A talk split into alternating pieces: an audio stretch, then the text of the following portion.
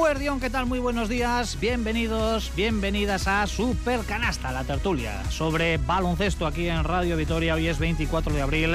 Seguimos en esta jornada dominical con un marcado protagonismo para el deporte de la canasta, ¿eh? porque en eh, poco menos de cuatro horas tenemos un partidazo en el Bues Arena a las 5 de la tarde. Se miden Pasconia y Manresa con mucho en juego. ¿eh? El eh, conjunto visitante, el equipo de Pedro Martínez, que es eh, sin duda el conjunto revelación del campeonato y uno de los que mejor baloncesto está eh, desplegando durante esta temporada. Tiene asegurado el playoff de forma virtual y ahora lo que busca es eh, mejorar esa clasificación, mientras que Vasconia intentará olvidar esa dolorosa derrota de hace justo siete días frente a Valencia En lo que va a ser el debut en el día de hoy, si nada se tuerce, de Gianni Wessel y la reaparición de Matt Costello tras su lesión en el tobillo. La verdad es que se presenta un partidazo del que por supuesto vamos a hablar aquí en Supercanasta, pero hoy es día de balance para Cuchabank Araski tras poner fin a la temporada el pasado fin de semana y con ello vamos a empezar ocupando gran parte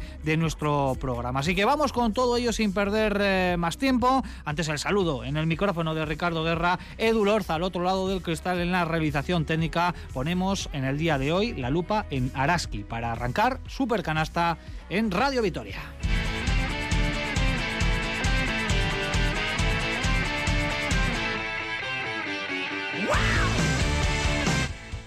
Lo dicho, hace justo siete días, hace una semana, finalizaba la andadura de Cuchabán Karaski en esta temporada 21-22 y aquí en Supercanasta lo que buscamos es poner las notas al curso para las de Madurieta, en una campaña, bueno, pues que hay que decir que ha sido complicada en muchos aspectos, en la que las eh, alavesas no han podido estar en la pelea por las cosas importantes, pero sí garantizar una temporada más en la élite, que también es algo trascendental a estas alturas, con una posición final eh, de la duodécima, la peor, en las seis temporadas que lleva Araski en la máxima categoría, balance 11 victorias, 19 derrotas, con muchísima irregularidad en el juego y en los eh, resultados y quizás ese atenuante que enseguida vamos a, debatir aquí de una fase, un tramo de la temporada en la que mm, Araski vio como muchos de sus partidos se aplazaban y luego fueron acumulados en el eh, mes de marzo. Pero todas estas valoraciones mejor hacerlas eh, con los que han seguido más de cerca, los avatares, los detalles y para ello hemos reunido aquí a un tridente de lujo en eh, Superganasta. Olga Jiménez, Eguno, ¿qué tal? Muy buenos días. Buenas, Ricardo. Bueno, lo primero que os voy a pedir es un pequeño titular, ¿eh? un eh, adjetivo calificativo eh, para entrar luego más adelante en detalles, pero ¿qué ha sido para ti esta temporada 21-22 de Cuchaban Karaski? Pues complicada, pero pasa con aprobado gracias a la permanencia. Si miras a Ferrol y a Tenerife, lógicamente no quieres estar en esos sitios, ¿no? Pero esperábamos más y el equipo nos ha dado menos. O sea, que no se ha cumplido con las expectativas, a juicio de Olga Jiménez. Joseba Sánchez, Eguno, ¿qué tal? Muy buenos días. Bueno, Richie, ¿qué titular le ponemos? Pues, eh, yo- a ver, no quiero, no quiero hablar de fracasos o decepciones, porque no creo, porque yo sinceramente creo que el, que el, eh, el, el Araski nos ha dejado eh, partidos muy bonitos y creo que no ha perdido su sello en ningún momento, pero sí que es cierto que hay que hablar de unas expectativas no cumplidas. Y también tenemos a José Emilio Gómez, que ha estado comentando los partidos de Cuchaban Karaski en esta casa en Radio Vitoria. José Emilio Eguno, ¿qué tal? Muy buenos días. Egunon, buenos días. ¿Qué te ha parecido a ti, a grandes rasgos, lo que ha hecho el conjunto de Madurieta esta temporada?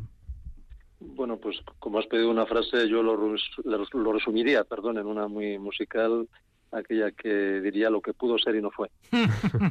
Vaya manera de, arrancar, ¿no? Esto quiere decir, José Emilio, y ya entrando quizás en más eh, detalles, en profundidad, en lo que hemos visto, que, que había unas expectativas generadas el pasado verano con fichajes importantes, ¿no? Con Atkinson, con Dongue, con Bea Sánchez, con alguna incorporación más que hizo elevar la ilusión alrededor de Cuchaban Karaski, pero claro, no ha habido Copa, no ha habido playoffs, la irregularidad como gran protagonista, por tanto esas expectativas no podemos decir que se hayan cumplido, ¿no? Sí, digamos que es verdad que el club, el equipo no, no ha puesto esas expectativas. Quizás somos nosotros, ¿no? Desde fuera los que pensábamos que el equipo pues estaba preparado para, para cotas más altas o por lo menos para dar una imagen distinta a la que hemos visto como, como media a lo largo del curso de la temporada, ¿no? Está claro que a priori la plantilla era quizás la mejor plantilla, bueno, sin quizás, la mejor plantilla que el, que el club ha tenido hasta el momento en su historia, con el fichaje de reblombrón de grandes jugadoras, uno preparado, elaborado como el de Tanaya Atkinson, el otro, bueno, pues que, que no se le esperaba, pero acabó llegando, como en el caso de, de Dongue, pero, pero claro, mm, es verdad que los ingredientes que el equipo aportaba de inicio pues no han acabado maridando no ni solidificando para que la receta final pues fuera la esperada. Yo creo que no hemos visto hemos visto atisbos o, notas mm, de lo que el equipo podría haber sido pero ha faltado una línea de continuidad ha faltado la regularidad yo creo que, este es el, el equipo que, menos se ha parecido a lo que la entrenadora pues se puede esperar o, puede propiciar con su estilo a lo largo de, la historia del, conjunto del club. Y yo creo que de ahí nuestra nuestra decepción. Ya digo que es la nuestra al menos la mía pero que quizás en fin tomando las cosas con, con el prisma y con el y con el ángulo adecuado pues bueno pues es verdad que se ha salvado la temporada es verdad que, no ha habido peligro no nos ha pasado apuros para para el descenso que esto en fin, nunca sabemos si las temporadas venideras pueden ser harina de otro costal, ¿no? Y ahí sí que haya podido, ahí sí que podamos hablar de, de este objetivo, pero el objetivo para esta temporada era otro, ¿no? O al menos ya digo es lo que pensábamos nosotros o lo que pensaba yo desde fuera. Sí, por no repetir un poco lo, lo comentado por, por José Emilio, que estoy muy de acuerdo. Yo creo que, el, que ahora es que este verano, la verdad es que sobre el papel acierta, ¿no? Yo creo que analiza un poco lo que fue la temporada, no esta temporada, sino la anterior, se da cuenta de que necesita más potencia interior, se da cuenta de que necesita físicos eh, más fuertes eh, y se da cuenta de que necesita tiro. Eh, no olvidemos que, veníamos de perder a Laura, que era el, alma y el, el alma mater de, de este equipo, ¿no? Yo creo que sobre el papel Araski hace una plantilla para competir al máximo nivel en, la liga femenina. La verdad es que uno analiza eh, bueno, pues, pues cómo a Tamara Seda se le une, la Yadongue se le une, vea, eh, bueno, pues yo creo que las aleros que se ponen por fuera, eh, incluida Gladkova, que luego no, no, no acabo de cuajar, eran jugadoras fuertes que podían ayudar al rebote. Se busca el tiro con, con Zek, la dirección parecía que funcionaba y se, y se mantiene. Yo creo que sobre el papel era una plantilla que podía haber funcionado, ¿no? Pero nunca se sabe, nunca se sabe en este tipo de cosas por qué eh, acaban de cuajar o no acaban de, de cuajar, ¿no? Si, la gente tuviese esa receta, sería muchísimo más fácil. Yo he tenido grandes alegrías este año con, con Araski. Eh, Leia Dong ha sido un, alegrón para, para, todos. Tanaya Atkinson, por supuesto, aunque Tanaya Atkinson ha sido también alegrón los días que, que eran. De Tanaya Atkinson vivíamos y moríamos. También moríamos de Tanaya Atkinson, por desgracia. Ha habido alguna excepción, el caso de Zek, por ejemplo, para mí el, más importante, ¿no? Lo, lo, que pudo ser y no fue, pues quizás con ese tiro exterior hubiera sido diferente. Pero yo me centraría sobre todo en las bases, ¿no? Yo creo que hemos tenido una falta de continuidad en la dirección muy importante eh, por diferentes causas, primero lesiones, eh, luego COVID, luego bueno, pues diferentes eh, circunstancias. No hemos llegado a tener una dirección estable en toda, la, en toda la temporada. Me atrevería a decir que la base más estable de todo el equipo ha sido Arrate Aguirre, que ha sido para mí la mejor sorpresa de esta, de esta temporada. Y yo creo que a partir de ahí podemos analizarlo todo, ¿no? desde esa falta en el base. Bueno, yo creo que, que Araski no ha encontrado el patrón de, juego que Made esperaba. Eh, creo que se había confeccionado un equipo muy muy equilibrado. Es cierto que viendo las carencias de la temporada pasada estoy de acuerdo, se, se hicieron grandes fichajo, fichajes mirando un poco el nivel elevado eh, físicamente de esta liga femenina y a priori eh, tener a, Dong en tu, en tu equipo eh, ya era una garantía. Eh, Atkinson como una jugadora que ya había demostrado en Tenerife que era una jugadora determinante y que te podía más jugar en varias posiciones en la línea eh, exterior. C que era una incógnita, porque era además su primera experiencia fuera de, su país, pero bueno, venía con, con, una referencia de una jugadora con buena mano, que la ha demostrado, pero claro, para ser un, una buena jugadora en esta liga tienes que hacer más cosas.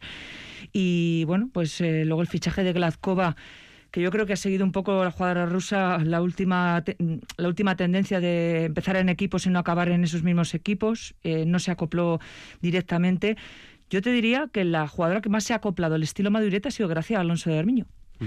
A mí es la que más me ha gustado. Yo creo que es una jugadora a la que se le podría dar continuidad, un poco ese perfil de eh, jugadora batalladora, muy, muy sacrificada en defensa. Para mí la clave este año ha sido que el equipo atrás no ha funcionado. De hecho, es el tercer equipo más eh, que más ha encajado eh, por detrás de los descendidos Tenerife Ferrol. ha encajado una media de 70 con 8 puntos viendo un poco el patrón que, que Araski establece de la mano de, de Madi Urieta, me parece excesivos puntos y luego el poco aprovechamiento de partidos en los que has dominado el rebote y no has sido capaz de jugar pues, a campo abierto, transiciones rápidas, un poco esa, esas señas de identidad que hemos visto un poco pues a cuentagotas. ¿no? Yo he destacado tres partidos que para mí han sido los que eh, me han enamorado, eh, pensando que además de a partir de ahí era el punto de inflexión, que fue la victoria en el Gasca frente a Ideca Euskotra. Me parece que fue un partido extraordinario en la primera vuelta luego el maldito mes de marzo eh, en el que de repente en Mendizorza vemos a un Araski excelso mm, dominando de principio a fin a un gran equipo como es lo Guernica, no olvidemos, eh, equipo de Copa y equipo de Playoff, y le ganas por mm, treinta y pico, además superando la veras eh, que perdiste en Maloste. Y luego un poco por, por, por eh, empujar, ¿no? Por pensar que era el apretón final para poder entrar en playoff, pues cómo le ganas a Ferrol, ¿no? De qué manera con todas las jugadoras metidas, con todos los roles bien establecidos, minutos repartidos por Madi Urieta pero a mí que, los, eh, que este equipo se haya caído de esa manera tan estrepitosa con, con equipos en, que no son tan superiores a ti en Mendizorroza, a mí es lo que más daño me ha hecho. O sea, la, la, derrota eh, frente a estudiantes eh, fue tremenda. O sea, mm, hasta el punto de que Madi Urieta en sus redes sociales también lo comentó, el dolor profundo que sentía por haber perdido por, más de 30 puntos. Pero es que no fue esa solo, porque es que hace poco vino la de Ensino Lugo, en un partido en el que te jugabas muchas cosas, no dependías de ti, pero te jugabas cosas y vuelves a, caer de una manera terrible en un día tan importante, además eh, aderezado con la despedida de Laura Pardo. Yo creo que ese sabor y ese regusto tan amargo es el que nos, nos deja morir un poco esta temporada. Quizás ese ha sido el problema, que esta temporada no ha habido grises, ¿no? Ha sido todo blanco o, negro, pero con más sombras que luces, ¿eh? fruto de, esa irregularidad. Eh, varios denominadores comunes en el discurso de cada uno de vosotros tres. Pero todos estamos de acuerdo en que la aportación de Atkinson y de Dongue ha sido eh, primordial para conseguir el objetivo de la permanencia, pero eh, pensáis, por ejemplo, yo sé empezando por ti, que ha habido excesiva dependencia y que eso eh, se ha podido volver en contra también del equipo, que haya dos jugadoras tan protagonistas en una temporada. Mira, yo diría que en el interior sí se ha vuelto en contra. Dongue ha hecho un temporadón pero sinceramente creo que Araski se ha olvidado de jugar interior, por ejemplo, con Tamara Seda, que, fue hace dos años la mejor jugadora del, del, Araski, y eso en muchos partidos ha sido clave, absolutamente clave. Atkinson lo pondría de otra forma. Yo creo que es cierto que hemos abusado de Atkinson, eh, pero es que Atkinson ha estado casi siempre y tampoco había mucha más alternativa por fuera. Yo creo que ahora es que le han faltado alternativas por fuera para que Atkinson no, no fuese tan necesaria. Yo creo que el problema de Atkinson, que son numerazos prácticamente todos los partidos, no ha sido tanto sus números o su, o su rendimiento, que ha sido muy bueno en general, sino que cuando no estaba, ahora es que se caía o que cuando ella asumía demasiado protagonismo o, quería solucionar el partido ella sola, eh, Araski a veces iba para arriba, otras veces iba para abajo, dependiendo de lo que le salía a ella. Y sinceramente creo que es que tampoco tenía mucha alternativa, ¿eh? pero, pero esa es la sensación que me ha dejado a mí con, con Atkinson. José Emilio, excesiva dependencia, poco acompañamiento del resto. ¿Dónde has visto tú el problema? Pues que está, claro que Atkinson ha sido la, mejor valorada o la más anotadora ¿no? de, toda la liga. La mejor anotadora, sí. Y Dongue también ahí, arriba, séptima, ¿no? ¿Cómo lo ves, José Emilio, esto? Bueno, yo creo que tú lo has, lo has dicho ya, ¿no? Por un lado esa dependencia que todos podemos compartir, pero también ese no acompañamiento del, del resto, ¿no? Yo creo que el equipo de alguna manera en su confección, pues quizás no, no estaba suficientemente eh, meditado conforme al estilo que, le, que, hemos visto a lo largo de los años que intenta plasmar su entrenadora sobre, sobre la cancha. ¿no? Yo creo que no, no se puede jugar a eso que no se tiene. Y yo creo que el equipo este año ha adolecido de ritmo porque, porque le faltaban jugadoras con ritmo, especialmente en el tono defensivo, ¿no? Donde pues ni Azurmendi, ni Bea Sánchez, ni Sec, ni Gladkova, ni Cristinaki, en fin, añadiría incluso nombres, pues nunca han podido aportar un, tono defensivo adecuado al, equipo, ¿no? A veces por, por falta de piernas otras veces pues por bueno pues porque físicamente no son jugadoras que se puedan adaptar al estilo que les exige Madurieta, ¿no? Entonces, bueno, sí, en ataque desde luego ha habido esa esa dependencia, ¿verdad? Algunos de los mejores partidos que hemos visto a Araski pues han sido sin, sin y Atkinson, pero es que es verdad que ellas también tenían en los galones el tirar del equipo porque, porque quizás faltaba esa, esa falta de acompañamiento en muchos momentos de la temporada de gran parte de la, de la plantilla. Bueno, yo añadiría un matiz que, dado, repito, el nivel en el que se ha puesto esta liga, o sea, para mí la Copa ha sido un espectáculo.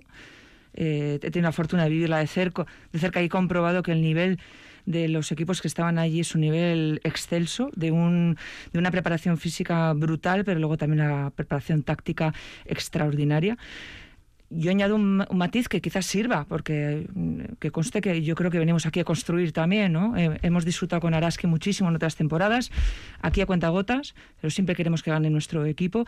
Para mí es la edad media de este equipo. yo lo, lo consideré desde principio de temporada, pero me podía un poco el talento de las jugadoras que habían venido y cuando hay tanto talento, pues te importa bien poco ¿no? que, la edad sea superior a los 30, 32 años. ¿no?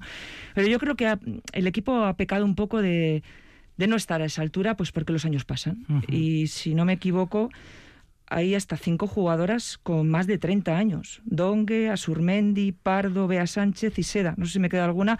Creo que... Eh, eh, Alonso Armiño me parece que cumple 30 ahora este, este año, ¿no?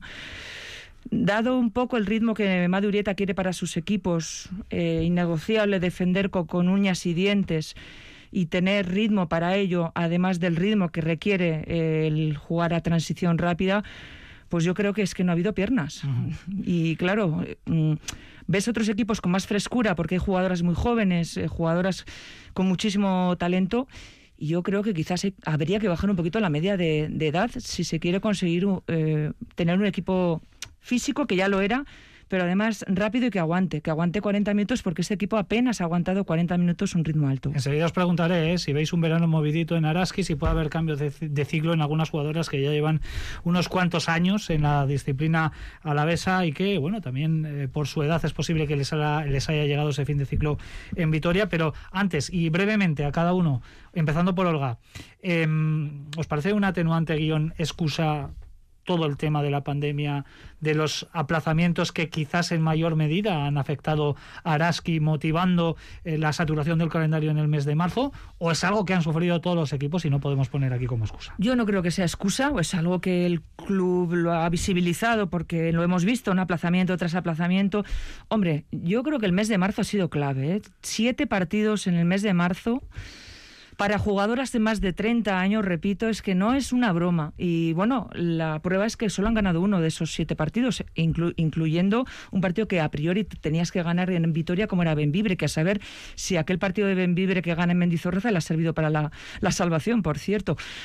No es excusa, pero sí que el club, por supuesto, ha explicado mm, diariamente todo lo acontecido en torno a la pandemia. En otros temas igual no ha explicado tantas cosas, pero en esto sí. Excusa no lo creo, eso ha sido un factor también que ha podido influir. ¿Por qué no?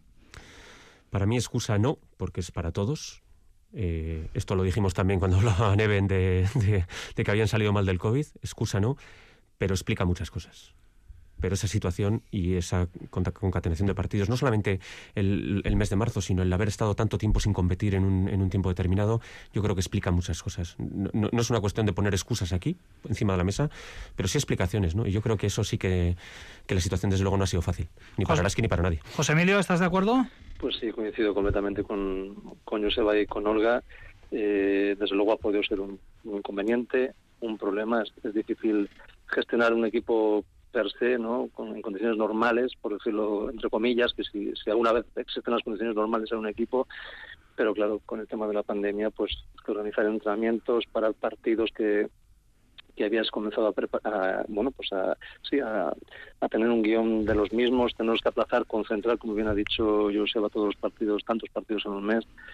En fin, no cabe duda que han sido problemas sin qua ¿no? Pero también es verdad que Araski ha tenido hasta el final en su mano él, ha tenido partidos suficientes como para haber, eh, en fin, aspirado de manera efectiva a los playoffs y nos ha dejado quizás sobre todo ese sin sabor pues de que con todo lo acontecido y tal y como se le había puesto la temporada con todas las dificultades que añadidas que ha tenido, hay que reconocerlo, pues aún así ha tenido en su mano el poder estar entre las ocho mejores y quizás pues ha tirado un poco por, por la borda ese, esa posibilidad. Mm. Bueno, vamos finalizando poco a poco. Corregidme si me equivoco, pero han sido dos temporadas seguidas sin playoffs y sin copa, ¿no? ¿Cómo veis esta tendencia? ¿Hace falta cortarla ya cuanto antes desde la próxima campaña? ¿Es peligroso no estar ahí en la pelea teniendo proyectos que ambicionan eso, estar ahí en la copa, jugar los playoffs? ¿Sabes lo que pasa, Richie? Que es que de inicio el club nunca te dice que la prioridad ni es la Copa ni es el playoff. Eh, no, no lo conseguimos sacar de. Quizás de jugadoras. Yo creo que este, este año jugadoras han dicho eh, abiertamente que el, objetivo estar era en Copa y en playoff. Yo, al menos, con alguna que he hablado y entrevistas que he leído, así ha sido. Y siempre vamos a. o, se va a utilizar desde el club, pues. Eh, el argumento prudente, por otra parte, que es la permanencia. Eh, pero yo creo que hay que ser ambicioso, porque ya se han disputado Copas de la Reina y playoff con este club. Y hay con que menores presupuestos y con eh, plantillas a priori con de menor calidad sí. sobre el papel que, la, que ha habido sí, este año. Sí, yo creo que esto invita a hacer una reflexión y a cambiar de ciclo, que además con la marcha de Laura Pardo yo creo que todo sea una para darle una vuelta de tuerca y para intentar hacer una plantilla bonita el año que viene y optar a competir por todo, ¿no? ¿Por qué no? Joseba, cambio de ciclo. yo soy un poco más quizás realista, ¿no? Eh, yo creo que cuando Araski en sus primeros años en la Liga Femenina logró Copa y Playoff, la Liga Femenina era otra cosa. No sé, yo igual es que he visto una evolución en esta Liga Femenina que, no sé, no sé. ¿eh? Eh, yo soy realista, yo veo para el año que viene una situación muy complicada. Estudiantes ha venido a quedarse. Eh, hay una serie de equipos, el año que viene va a estar el Barça aquí dando guerra. Eh, hay una serie de equipos que, van a estar ahí. Seguimos con, con Guernica, IDK quiere estar. hay muchos equipos que están pujando para estar ahí arriba y tienen más presupuesto que tú y, es muy difícil competir contra ellos. Yo creo que el, club no pone, no pone expectativas porque creo que es prudente, porque realmente su, su, su gran objetivo es mantenerse en la Liga Femenina Andesa. Las expectativas casi nos las ponemos nosotros y casi más pensando en lo que ha hecho este equipo en el pasado que lo que puede hacer en esta, en esta Liga Femenina Andesa. Pero yo realmente, yo analizo cómo está ahora mismo la Liga Femenina Andesa y veo complicado que ahora es que en esta coyuntura actual, mm, acabamos de leer que, que Campus Promete, lo mismo desaparece. Eh, no sé, yo veo complicado que Araski pueda dar ese salto. Me encantaría, pero, pero lo veo complicado. Pintado ese panorama de incertidumbre, no sé qué, piensa José Emilio. Si eh, Araski, tan, todo depende también del tema de los patrocinios, si Cuchabank sigue, eh, si entra dinerito institucional y no institucional, más privado. Pero eh, ¿crees que puede dar pasitos adelante el proyecto de Araski o piensas como Joseba que cada vez hay más exigencia y hay más dificultades para que proyectos como el de Cuchaban Karaski puedan, puedan seguir creciendo? Bueno, pues yo me quedo con una mezcla de ambas intervenciones que ambas dos me han parecido muy muy interesantes. No, eh, no cabe duda que la liga, es decir, que Araski llegara a la máxima categoría del baloncesto nacional, que la primera temporada acabara cuarto, no no no concuerda con bueno con, con la categoría con con como decir, con, con, el historial que tenía una competición como, como la Liga Femenina, ¿no? La llamemos bajo la denominación que la queramos llamar.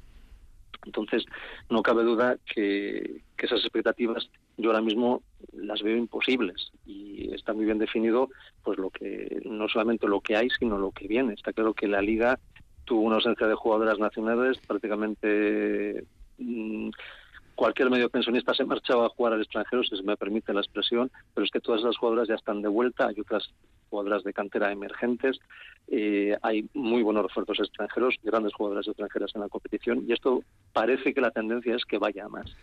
Con lo cual eh, está claro que el mérito de un equipo para Vitoria es estar ahí. No cabe duda que el baloncesto a la vez femenino ha tenido es un deporte de larga tradición yo hago referencia pues a aquella coincidencia en primera fe con el Gasteiz, con el Bucho Gorría, con, con Divino Maestro, en fin, ha habido una tradición, un, historia, un histórico y, no cabe duda que vernos ahora entre las mejores, pues yo creo que es que, es, que hay que quitarse el sombrero. Ahora bien, eso tampoco hay que ser contemplativo, ¿no? También hay que hay que exigir, porque yo creo que Araski tiene un buen presupuesto, esto lo decía Íñigo de Heredia alguna vez lo hemos comentado en una entrevista eh, a la propia Olga Jiménez, ¿no? Le decía que, bueno, pues que a veces parece como que este equipo no se le exige, ¿no? Que, se le otorga, pues, el, la virtud de, estar ahí entre los mejores, pero, pero después no, no se le, no se le pide más, ¿no? Yo creo que Araski tiene que mejorar, eso sí, a veces en la falta de comunicación, en la falta de relación con los medios. A veces las mejoras no solamente son deportivas, porque llegas hasta donde llegas y la vida pues a veces te da y a veces te quita, ¿no? Uno a veces están los mejores y otras veces tiene que dar un paso atrás. Pero lo importante es consolidar una estructura y dar unas facilidades que a veces a Araski se le presuponen pero no las tiene. Yo creo que esa es una faceta donde tiene que mejorar. Reflexión eh, interesante, esta última que, has hecho, la estrategia de comunicación de, de Cuchaban Karaski bastante criticable, eh, todo hay que decirlo, en los últimos años y yo creo que ahí también deberían darle una vueltita, pero bueno, eso ya es cuestión de cada una de las estructuras. En este caso, nosotros lo que deseamos es que este proyecto siga creciendo en todos los sentidos y un futuro que acabamos de analizar en el que eh, no va a estar Laura Pardo, Olga, la rueda de prensa de, despedida fue un golpe de realidad sobre lo que es ahora mismo o lo que sigue siendo, pese a los pasos que se están dando, el deporte femenino y las dificultades que hay para conciliar vida laboral y deporte en este caso. Sí, ocurre, cada vez vamos dando pasos, pero bueno, es la, pura realidad, ¿no? Y lo que Laura Pardo contaba en esa rueda de prensa lo hemos vivido, ¿no? Eh, eh, llegó a estar totalmente exhausta compatibilizando trabajo, pidiendo sus días de vacaciones para viajar para jugar partidos, comiéndose el plátano en el parking, lo dije el otro día, es que me lo contaba y no me lo podía creer hasta que tomas esa decisión de vivir la experiencia de ser profesional, pero llega un momento en tu vida en el que si tienes una buena oferta laboral, está claro que el baloncesto pues te va a durar ya poco o nada y no va a ser además un colchón extraordinario para vivir unos años. Así que mm, puesta en la búsqueda de trabajo, yo lo deseo todo lo mejor, porque además es una chica muy inteligente, muy preparada y seguro que, le irá mm, perfectamente bien. Por otra parte, eh, Ricardo, ojo a lo que está haciendo el Primera Nacional. ¿eh? Pero gracias a jugadoras que han estado en el primer equipo y que decidieron de alguna manera estar en este equipo. Y hablo de Arate Aguirre, que ha sido para mí también una de las grandísimas sorpresas, igual también porque peco un poco de que siento pasión por esta jugador, jugadora, y Cristina Molinuevo, que para mí es la jugadora más talentosa que ha dado Araski eh, en toda su historia. Ojo con el Primera Nacional, porque están haciéndolo de perlas. Con esto enlazo para saber qué va a pasar con la cantera porque no todas las épocas son extraordinarias, no puedes tener jugadoras de Vitoria que más quisiéramos, ¿no? En el primer equipo, dado además el nivel altísimo. Pero bueno, pues, pues yo creo que otra invitación es que tenga paciencia el club y que siga trabajando con las niñas, porque esa es una de las grandes filosofías de este club. Pues hay un reto interesantísimo que hasta la fecha lo han bordado, pero hay que seguir trabajando ahí, porque eh, bueno, también hay competencia en el mismo territorio con Basconia, que también está dando pasitos en su estructura femenina, y vamos a ver si en el futuro pues hay sitio para los dos o, veremos qué pasos se dan en este sentido. Bueno, pues me ha encantado esta conversación, era completamente necesario realizar el balance oportuno de lo que ha sido esta temporada para Cuchabán Karaski 21-22, que desafortunadamente acababa con esa derrota frente a Ensino, luego la retirada de Laura Pardo y sin los playoffs para las de Madeurieta. Hola Jiménez, hasta la semana que viene. Aur. José Emilio, muchísimas gracias por estar con nosotros. Pues es un auténtico placer compartir estos momentos con vosotros. Joseba, tú no te vayas, que tenemos que seguir hablando aquí en Supercanasta de Basconia. Ración doble. Venga, vamos allá.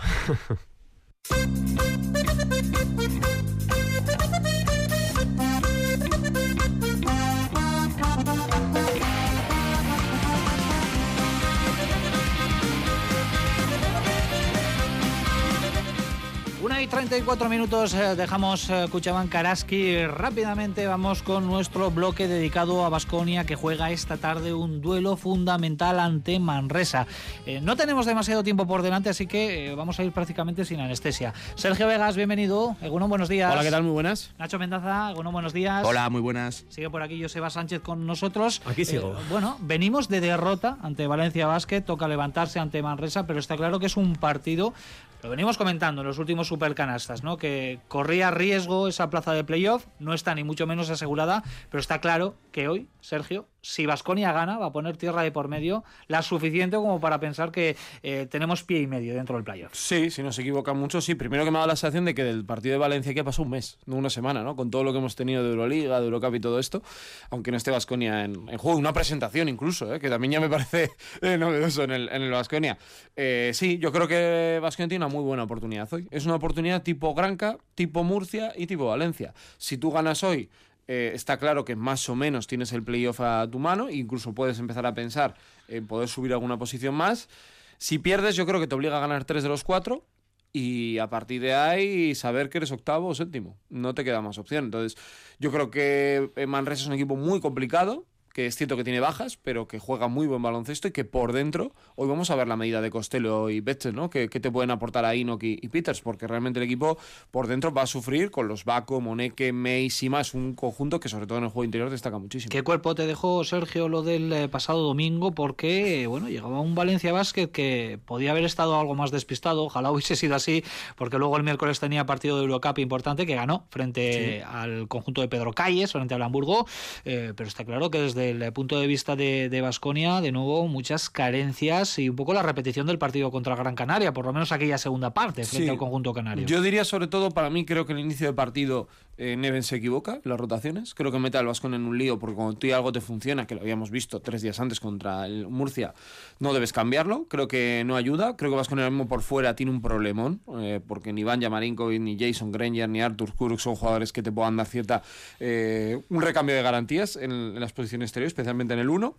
Y Vasconia tuvo que hacer un sobreesfuerzo en el tercer cuarto, lo consiguió a costa de recortar la rotación, quedarse en seis jugadores y no le dio la y no le dio la pila, especialmente a Baldwin. Es que este equipo depende mucho de dos tres jugadores sin Costello. Eh, por mucho que no jugara mejor la segunda parte, si Baldwin llega agotado, no puede descansar ni un minuto pues es que Valencia sabe que le tiene que llevar al límite y, perdió. Creo que es una. Por eso yo creo que va a ser también ficha a Betzel y puede ser un salto de calidad por dentro, porque es que necesita efectivos que jueguen y que aporten. Nacho, ¿cómo, ¿cómo, lo ves tú? Porque es cierto que al finalizar ese partido, esa derrota frente a Valencia Vázquez, la sensación que tuvimos todos es eh, de tener ya un techo marcado para Vasconia que puede ser la, mm. la séptima plaza, aunque eh, como se gane hoy a Manresa por, por, más de siete puntos, que es el, el Avera, se va a colocar a, dos. Eh, ¿Coincides en eso, en que Vasconia como mucho puede aspirar a esa séptima plaza? Por posición actual y por un poco lo que hemos visto, por trayectoria, yo creo que lo más razonable es pensar que el séptimo es el, el tope. El tope, porque ahora mismo el sexto está a tres victorias, que es por ejemplo Manresa, no hay varios equipos que bueno, quedando los partidos que quedan, todo podría pasar pero viendo la trayectoria de, o recordando la trayectoria de Vasconia, a mí me cuesta imaginarme un escenario mejor. Y bueno, el otro día lo de, lo de Valencia, pues yo creo que marcó también de alguna manera es un baño de realidad, ¿no? De, ante un equipo que venía con alguna baja, pero que tenía en teoría distracciones como la Eurocup. Bueno, cuando llega la hora de la verdad, a mí me parece que el, Valencia recurre a sus hábitos y esos hábitos le dan, bueno, un rendimiento. Y Vasconia a mí me me da muchas veces la sensación de estar continuamente improvisando sobre, sobre el parque. Entonces, bueno, pues eh, es un equipo que te puede dar momentos muy brillantes y te puede dar apagones, pero yo creo que cuando llega la hora de la verdad, ahora mismo yo veo al Vasconia un equipo menos hecho. Entonces, por todo esto, plantear una posibilidad de que puedas acabar quinto, sexto, que yo qué sé, o que puedas incluso aspirar a cabeza de serie, me parece muy complicado, muy complicado. Pues estoy de acuerdo. Al final, eh, bueno, hay que tener en cuenta que hay un enfrentamiento directo entre Tenerife y Manresa, que eso va a hacer que uno de los dos equipos esté a dos victorias en caso de que nosotros seamos capaces de ganar. Pero lo cierto es que no es tanto la distancia con el, con el que está por encima, sino es el calendario que te queda a ti y la fiabilidad que nos da ahora mismo este este Vasconia, ¿no? Pensar que Vasconia va a ser capaz de ganar a, a, a Manresa, a Tenerife, a Juventud, porque sí, porque es el Vasconia, pues lo cierto es que no, y no nos ha dado eh, señales para que seamos optimistas en ese, en ese sentido. Que todo puede pasar es evidente, y que además los duelos claves son en Vitoria, en el Buesa, pues también. Pero bueno, ya vimos que, también con un duelo clave en Vitoria contra Valencia, bueno, pues cuando los, los eh, equipos están serios y, y tú eres incluso a veces incapaz de defender el, el pick and roll. Circunstancias básicas que se dieron el otro día contra, contra Valencia que, eran incomprensibles a estas alturas de temporada, pues no te hace ser excesivamente optimista. Tampoco, tampoco sé muy bien ahora cómo puede acabar por arriba, ¿no? porque el Real Madrid ahora está perdiendo con Betis Eh, no sé si Juventud no puede acabar eh, segundo Mm. y acabas evitando al Real Madrid en ese hipotético cruce simplemente por porque los de arriba se están pegando entre ellos, ¿no? Y nadie sabe muy bien cómo puede acabar esta historia. Pero lo cierto es que yo creo que el techo de Vasconia, como dice Nacho, es el séptimo ahora mismo. Y esa séptima o octava plaza ya sabemos lo que hay. ¿eh? Te enfrentas a Real Madrid o, o Barcelona. En ese sentido, estaría bien quedar séptimo porque el Real Madrid parece que eh, está llevando una temporada más irregular, aunque ya hemos visto, luego hablaremos de la Euroliga, que en el peor momento los de Pablo Lasso le han metido un 2-0 a, a Maccabi Tel Aviv y van a viajar a Israel con esa renta en la eliminatoria de, de Euroliga. Pero está claro que Vasconia ha perdido, Sergio, dos oportunidades tremendas contra Gran Canaria y Valencia Basket, jugando al calor de la afición. Dos partidos que en circunstancias normales Vasconia tenía que haber sacado adelante y es complicado, cada vez es más difícil para Neven Espagia encontrar argumentos y explicaciones en las salas de prensa. ¿eh? No, no olvidemos que el otro día dijo que jugar en casa le suponía mucha presión, lo cual, bueno, yo ha pasado una semana, en aquel momento igual pensabas, dices, bueno, igual la derrota y tal, sigo pensando que es una excusa y que no tiene razón. Porque siempre es mejor jugar en tu casa. Y en una casa como el Buesa, que yo creo que el otro día... Y el día del Valencia, que yo, especialmente. Yo tuve la sensación, la primera vez, no sé si vosotros también, de que el Tembló suelo el suelo. temblaba. Que es que hace mucho que no lo escuchábamos con, con este Vascone, con este equipo, ¿no? Eh, que el año pasado lo hubiéramos disfrutado mucho, porque ese equipo sí también transmitía un poco eso, ¿no? De hacer temblar un poco el suelo.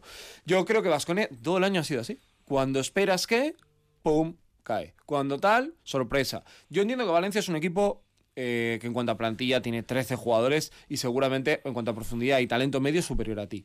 Pero Granca, me da igual lo que pasase, no puedes, sobre todo cómo lo pierdes, ¿no? Porque me acuerdo que los últimos siete minutos sabíamos todos que estaba perdido el partido porque Vascones no tenía argumentos. Es un poco lo que ha dicho Nacho. El problema del Vascones es que cuando le va mal, su instinto le lleva a jugar individual. Y jugar individual es una moneda al aire. Te puede salir Málaga, que es el día, bueno, Unicaja, el día de los triples, y que te hagas ese MVP, o te puede salir el día de Granca.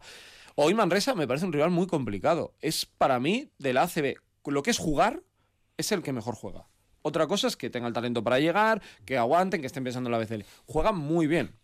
Yo no sé cómo lo va a gestionar porque eh, para mí el otro día, por ejemplo, Peñarroya creo que tácticamente también le gana la partida a Neven. Uh -huh. Vamos a hablar de ese partido, por supuesto, pero ya que has mencionado lo que comentó Neven Espagia tras eh, esa derrota frente a Valencia Basket, Joseba, quiero también tu opinión, también la de la de Nacho, aunque ya la expresó el otro día justo después de escuchar esas eh, declaraciones. ¿Puede suceder eso? Que un equipo salga más tembloroso, más nervioso cuando actúa como local debería ser al revés, por supuesto, ¿no? Porque eh, tienes el aliento de, de, la afición y eso tiene que significar un empuje. Pero ¿puede llegar a suceder eso en la cabeza de los jugadores? ¿En un equipo hecho y conjuntado? No. Yo creo que no. En un equipo inmaduro como es este, puede ocurrir. Puede ser. Hay jugadores ahora mismo que. Propio Baldwin, eh, otra serie de jugadores que a lo mejor sienten esa presión extra de poder jugar en casa. Yo siempre he pensado que jugar en casa siempre, siempre, siempre es una ventaja. Siempre. Y en Vitoria siempre lo ha sido. ¿eh? O sea, hablo de, históricamente, igual hay otros equipos, el propio Valencia, a lo mejor jugando en Valencia, ha notado esa presión del público encima. Basconia yo creo que nunca ha notado esa presión de forma negativa. Pero este equipo es inmaduro, este equipo no está hecho, este equipo no, no, es que haya, no es que no esté hecho, es que no creo que vaya a llegar a estar hecho hasta el final de temporada, ¿no? Vamos a ir un poco a tirones. Y sí, sí puede ser. Nacho.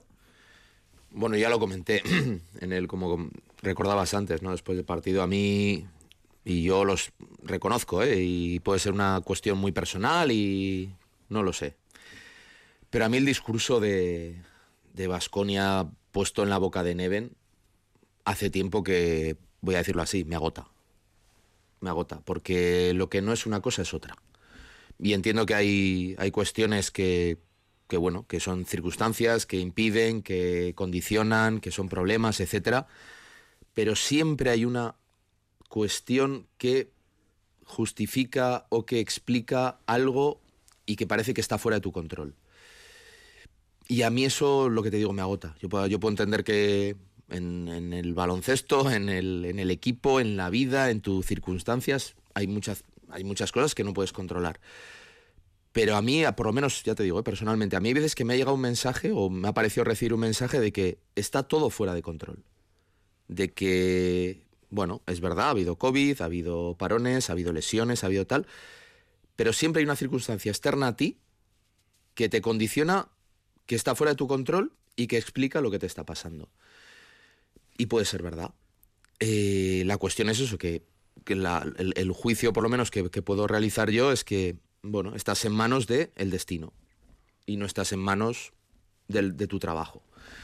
Y eso me preocupa. Me preocupa que además eso se haya podido instalar en, en- en el, en el discurso. Digo que es una percepción, ¿eh?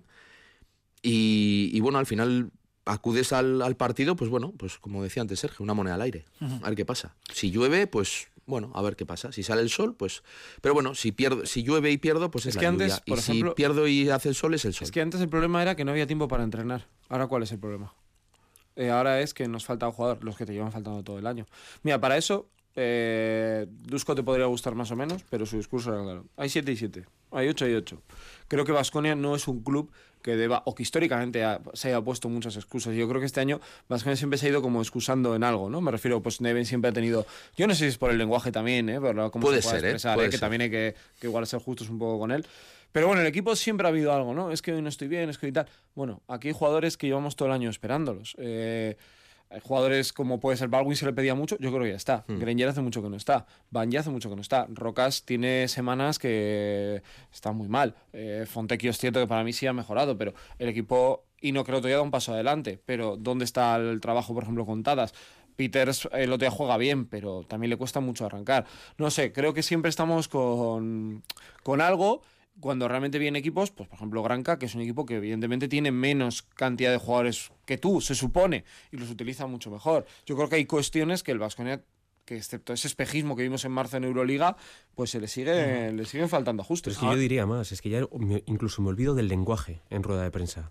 Que este equipo dependa de que se tuerza el tobillo un pivot o que, a- o que le duela el hombro a un base, que dependa de eso, como depende, porque depende sustancialmente de eso, una plantilla Euroliga, no, no- es que no es admisible. Es Eso que nunca ha ocurrido. A mí ese ejemplo me parece muy válido viendo ahora en clave de playoff lo que hizo el año pasado en Madrid. Equipos diferentes, contextos distintos. Llegan a jugar contra EFES, se lesiona Tavares y se encuentra con 7-8 jugadores y lo que hace el Ramey, como es un gran equipo, se agarra al partido. O el Bayern el otro día. Darron Gile- otro equipo de hecho, Darron Gilear, hasta luego, ya esto no va.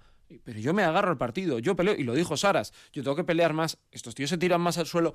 Vasconia tiene que tener eso. Si te falta un jugador, pues lo siento mucho. Si el partido se te pone en contra, lo siento mucho. El equipo del año pasado era eso. Le daba igual, muchas veces iba por debajo del marcador, pero tú sabías que iban a acabar llegando. Luego ganas o pierdes, es baloncesto. Pero llegas, y yo creo que este Vasconia. También, aparte de la plantilla, yo creo que Aineven tiene parte de culpa también en cómo lo gestiona. Yo creo que esta plan- vamos, este equipo, me refiero, el, el, el Baskonia de esta 2021-2022, lo he dicho alguna vez, es que no ha sido capaz No. de crear hábitos, de crear buenos hábitos, me refiero. Poco lo que está comentando Sergio. Eh, el Madrid, el Bayern, el Barça, el no sé qué, les pasan cosas. El Valencia el otro día, y cuando llega, un llega el momento de que, bueno, tú estás al límite y ya digamos que funcionas de manera automática, salen esos hábitos, porque ya los tienes, Claro. bueno, interiorizados. Automatismos. Vasconia, yo este año le he visto muy pocos hábitos en ese sentido. En algunos partidos los ha enseñado, pero en otros se los ha dejado en el vestuario. Cuando, va- pero cuando ¿no? el partido cuando el partido se pone cuando si fuera algo de ciclismo cuando vas llaneando ahí sí, Sí. pero cuando empieza a coger la carretera para arriba Le eh, cuesta. Le cuesta mucho. son dificultades y yo creo que es un reto de este Vasconia yo creo que a las alturas en las que estamos me cuesta creer que esto vaya a cambiar pero oye, la esperanza no hay que perderla Mm. porque talento tienen. Si fuera un equipo flojito, pero es que estamos viendo que tiene 7 8 jugadores para mí muy buenos. Queda muy poquito tiempo por delante. eh, son mm, cinco jornadas, contando con la de hoy, y luego los playoffs que insistimos, salvo milagro, te va a cruzar contra uno de los dos grandes, frente a Barcelona y Real Madrid. Habéis hablado de la mayor calidad de los entrenamientos por eh, el tiempo que ahora hay para preparar esos partidos. Y también hay que hablar de cantidad, porque esta semana Neven Espagia ha añadido, podemos decir, dos piezas. Eh, veremos cómo está Matt Costello, pero según lo que comentó ayer en la previa que nos sirvió el, club, eh, se cuenta con él para hoy, con Matt Costello después de superar esa lesión de tobillo. Y luego Yannick Wessel, que hemos vivido su presentación esta misma semana, que nos ha dejado un discurso que a mí personalmente me gustó mucho, un discurso ambicioso y muchísima ilusión, que quizás también es lo que necesita el, el equipo. Y, y bueno, hay que darle tiempo ¿eh? al, al jugador kiwi, al neozelandés. Pero está claro que hoy Vasconia va a contar con esos dos nuevos elementos en una rotación mucho más larga. Vamos a ver. Bueno, él tiene una oportunidad. Eh, realmente se puede quedar el año que viene. Y que parece que un jugador que no ha tenido experiencia en Europa, pues es un, un punto. Esa frase, ¿no? De yo solo entiendo jugar eh, o dentro o fuera de la cancha. me parece que o él es muy listo, que lo parece, o los que le rodean son muy listos y le han dicho lo que tiene que hacer. Está claro que él está ante la oportunidad de ganarse un hueco en un sitio de Euroliga. De Euroliga, cuando lo normal es pasar el peaje de irte a un equipo ACB o un equipo Eurocup ir subiendo. Si aprovecha los minutos, este equipo tiene una carencia de trabajo de, de esfuerzo, de bloquear, de defender, de taponar, de correr, que se va a hacer un sitio. O sea, es que como Tadas el año pasado se hizo un sitio, como Blasic se hizo un sitio en el Vasconia y en el corazón de la gente, la gente quiere ese tipo de jugadores. Polonara, que luego es un jugador extraordinario, también se gana el hueco así. Es que es como te tienes que hacer el hueco y Vasconia necesita y tiene esas carencias y que vamos a ver si lo, si lo aprovecha. Tenemos ganas de, de ver a Wetzel hoy. Sí, sí, sí. No tenemos que esperar un, un gran impacto, por lo menos de forma inmediata, pero No, pero yo creo que cualquier detalle va a ser. Yo percibo ¿eh? que la gente está deseosa de cualquier detalle, de cualquier chispa que te pueda recordar un poco lo que decía Sergio, ¿no? A, a esos equipos, esos jugadores que bueno que te transmitan. Y él, bueno, yo creo que él además viene con una idea muy clara, eh, porque ha dicho, ¿no? Que para él era un sueño jugar Euroliga. Bueno, este año no la va a jugar. Con lo cual entiendo que él viene con la idea clarísima y con la expectativa de quedarse el año que viene. Bueno, eso te indica que estos cinco partidos, si son cinco, si son seis, si son diez, ojalá sean diez o quince, bueno, él, él lo va a dar todo. Y bueno, hay veces que nunca sabes, ¿no? Cuando llegas a un grupo igual que, o una comunidad o lo que sea, que igual está un poco estancada, por, por lo que sea, por rutina, por, por lo que sea, mm, llega alguien y da una chispa y el resto se une. Bueno, vamos a ver si, si Betzel puede ser un, un poco ese, bueno, ese, esa mecha, ¿no? Que, que pueda también prender un poco al resto, por lo que nos, nos cuentan de él, pues un jugador que, bueno, que puede ser aguerrido en ese sentido, ¿no? Vamos a ver. Y, y también yo creo que la competencia en el interior, yo creo que va a venir bien para, para algunos jugadores. jugador fresco, además, porque no ha disputado tantos partidos como sus nuevos compañeros, creo que han sido 22 esta temporada, y Vasconia acumula ya la friolera de 60, ¿eh? si las cuentas no me fallan, los que disputó en, en, Euroliga, y esta es la jornada número 30, la que se va a disputar en el, en el día de hoy. Eh, Joseba, Manresa, Manresa de Pedro Martínez, que llega sin bases. ¿eh? Eso todo es un dato fundamental en la previa de este partido. No está Dani Pérez, no está Dani García, eh, tampoco Francisco. está Silvain Francisco, en efecto, Guillén Jou. Baulet eh, sí va a jugar, ¿no? En principio. Baulet, Juanpi decían que era duda. En pero... principio parece que sí que va a jugar, uh -huh. pero uf, Pedro Martínez, que ya se ha puesto la piel de cordero, diciendo que es imposible ganar en un pabellón frente a un conjunto de Euroliga sin bases pero aquí imposibles, Manresa no sabe absolutamente nada y menos esta temporada. ¿eh? La piel de cordero está de moda. El otro día le vimos también a Mesina después del, del partido ponerse exactamente la misma piel. Eh, Pedro Martínez no concibe otra cosa que no sea ganar en Vitoria. Se juegan bastante, yo creo, también ellos. ¿eh? Mm. eh porque ellos también, nosotros estamos pensando en llegar a esa sexta plaza, pero ellos están pensando en ser cabezas de serie ¿eh? y lo tienen ahí a mano. Con lo cual, bueno, pues eh, lo tienen. Yo creo que va a ser un partido muy difícil. Sí que creo que la baja de, sobre todo Dani Pérez va a ser muy, muy importante porque creo que es el jugador que les hace jugar a, a todos. Francisco es la chispa, pero tienen más jugadores con chispa por fuera y creo que pueden, que pueden explotarlo. Pero yo creo que es un partido que nos va a hacer sufrir. No nos engañemos. O sea, el otro día Valencia nos gana con un pick and roll frontal. O sea, de verdad, es que, es que tampoco es que hicieran grandes cosas. Pick and roll y unos tiros abiertos de, de, de Xavi López Arostegui que nos mataron. Este equipo juega baloncesto. Manresa juega muy bien al baloncesto. Tiene unos, unos mecanismos muy bien cogidos. Tiene una, un ritmo de competición muy alto. Tiene una defensa muy aguerrida. No nos va a ser nada sencillo jugar contra Manresa. Y es una prueba de fuego para. Sí.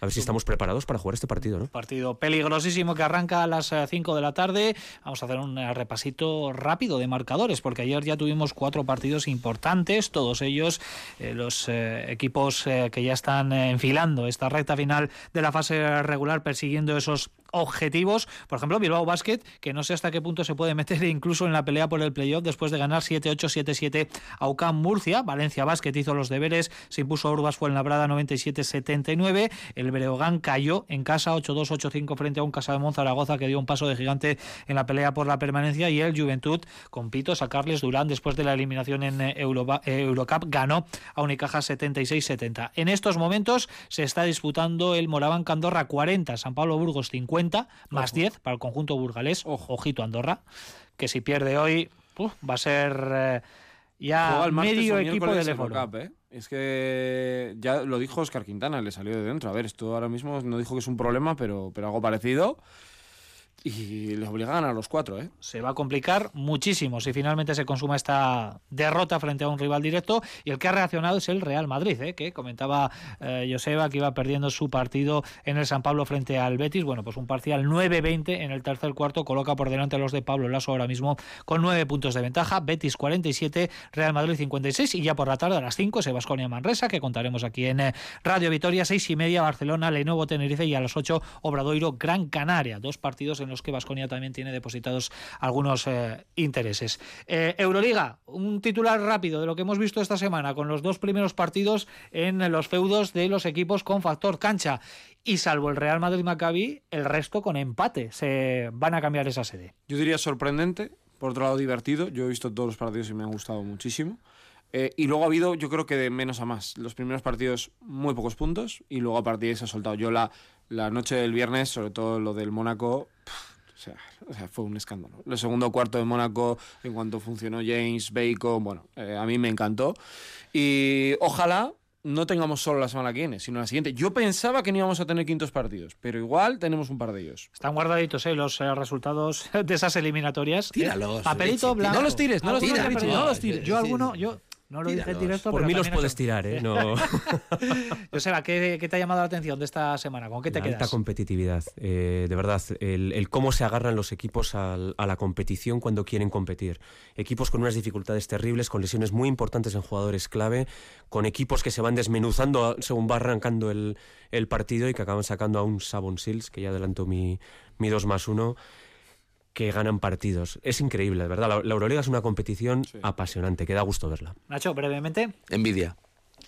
Envidia por no estar ahí, ¿no? Envidia por no vivir eso. Pero de la Me sana o de la sumo mala. a esa sensación. mala, no, la mala. no De las dos. Que no, que no existe la envidia sana. O sea, la envidia sana es. Es, Es un eufemismo. es envidia de Instagram. Pecado capital. ¿eh? O sea, no, la envidia normal, la, la san, vamos, la sana, la, real es la envidia mala. Decir, joder, eso quiero yo para mí. Tenemos los playoffs de la Euroliga en marcha y también los playoffs de la NBA. Así que Sergio Vegas nos trae lo que ha sucedido en las últimas horas en esos eh, interesantísimos playoffs de la mejor liga del planeta. Y lo que vamos a hacer es repasar las eh, series de playoff, por ejemplo, con los Suns, que va 2-1 ganando a los eh, Pelicans. Recordemos que hay una lesión de Devin Booker, dos, tres semanas de baja. Volvió Luka Doncic con Dallas Mavericks, 2-2 en la serie. Finalmente victoria para Rudy Gobert y los suyos. 3-0 Golden State Warriors ganando a Denver Nuggets. Puede ser que Jokic le quede poco tiempo ya en los eh, playoffs. Y la serie de Memphis contra Minnesota, que comentábamos detalles la pasada jornada, el pasado Supercanasta, perdón, 2-2. Y en el este tenemos un 2-1 ganando Miami a Atlanta. Eh, Filadelfia 3, Toronto Raptors 1. Por cierto, Scottie Barnes también se ha llevado el premio mejor rookie de la temporada, el número 4 del pasado draft. Milwaukee Bucks con la lesión de Middleton, un mes de baja, 2-1 ante Chicago. Y la serie que todo el mundo está disfrutando y está viendo. Boston Celtics 3, Brooklyn es 0. Simmons puede volver en el cuarto. Efectivamente. Y Jason Tatum se está encumbrando. Iba a decir top 10, no, top 5 de jugadores del- de, la NBA, la verdad. Muy buen rendimiento para, para el de Boston, pero fijaros, cayeron los Lakers, que por cierto, lo ha dicho que por 100 millones los entrena. Yo también, lo digo ya, ¿vale? Abiertamente. Y eh, puede ser que los Nets se den un batacazo tremendo. ¿Cómo has dicho que iban los Atlanta? Los Atlanta van 2-1. Hoy nadie se ha pegado con cinta adhesiva al parqué, ni No. se ha encadenado la canasta, ni ha habido cosas raras, ¿no? No, no, no. Una no. cosa rara ha habido, sí. Ha salido una espectadora y un. Ah, bueno, un- sí, sí, vale, un- sí, la espectadora- Ha sido un que placaje estaba- tremendo. La situación es segunda fila, hay una chica con una, o dos chicas viendo el partido y de repente y hay un chico de seguridad detrás del entrenador. Sale como una moto y el de seguridad es rapidísimo y la placa antes de que pise el campo. Placaje Ni que fuera fútbol americano. Estaría acordado. Venga, que nos queda un minutito largo por delante para nuestra técnica y nuestro 2 más 1. ¿A quién le pegamos el palito esta semana, Sergio? Bueno, claramente Juventud y Partizan, las dos grandes decepciones de la, de la Eurocup. Yo a Partizan por encima de Juventud, los dos son decepciones, pero es que Partizan era un equipo para jugar el año que viene en Euroliga. Pues yo al caso Eurtel Tonkins en el Real Madrid. Que sí, que no, que no, que sí. Está que convocado no sé. Tonkins, pero de momento no ha jugado. Sí, Sí, vuelve a la, a la convocatoria, Tom. sí, hay algo, algo más de lo que sabemos. ¿Y a quién le, le ponemos la zanahoria? En la zanahoria para mí, Andrea Trinchieri y el Bayern de Múnich. Pues para mí, lo he dicho antes, Sabon Sills, tremendo lo que hizo el otro día y un recuerdo también para Luca Vildoza que ha debutado con los Milwaukee Bucks. Para mí, eh, Mónaco y especialmente eh, Dwayne Bacon y Mike James, que fueron un espectáculo el otro día en el Pireo. Bueno, pues con la parte positiva de la semana vamos a finalizar. Sergio Vegas, Joseba Sánchez, Nacho Mendaza. Un placer como siempre. Un abrazo. A partir de las 5 menos cuarto estaremos aquí en Radio Vitoria ya enchufadísimos al baloncesto porque tenemos un partidazo con mayúsculas, jornada 30 de la Liga ACB, Vasconia recibiendo a Baxi Manresa, sin bases, pero muy peligroso el conjunto de Pedro Martínez, así que os esperamos a todos, la última hora de ese partido también a partir de las dos y media aquí en RV Quirola. Un saludo, Agur.